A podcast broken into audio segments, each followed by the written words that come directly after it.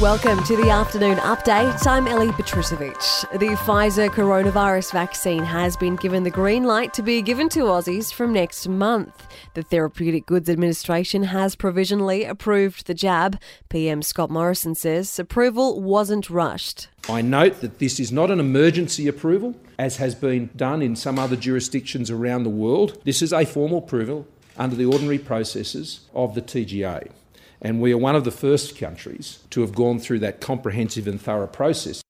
Today marks one year since the first case of coronavirus was detected in Australia. The Australian of the Year is set to be announced by the Prime Minister tonight in Canberra.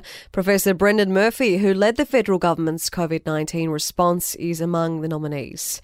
Overseas now, health officials in New Zealand are examining the first case of COVID in the community in more than two months. The woman tested positive to the contagious South African strain of the virus after serving two weeks in hotel quarantine.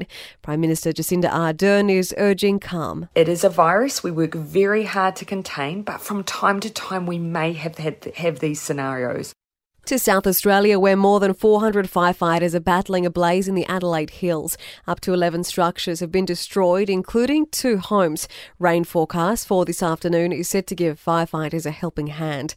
And a group of miners trapped underground for two weeks have been hoisted out in China.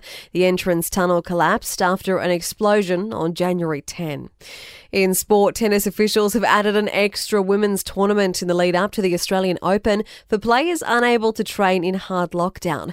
The men's lead-up events have also been pushed back a day in the new schedule. And forty-three-year-old Tom Brady has made it into his tenth Super Bowl, with the Tampa Bay Buccaneers upsetting the Green Bay Packers in the N F L. They'll take on the defending Super Bowl champs, the Kansas City Chiefs.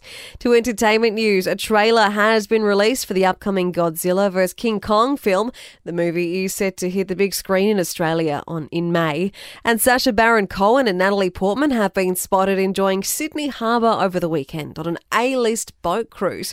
Both actors relocated to Australia with their families late last year. And the Duke and Duchess of Cambridge have revealed a new family member. Prince William and Kate have welcomed a new Cocker Spaniel puppy to the royal clan.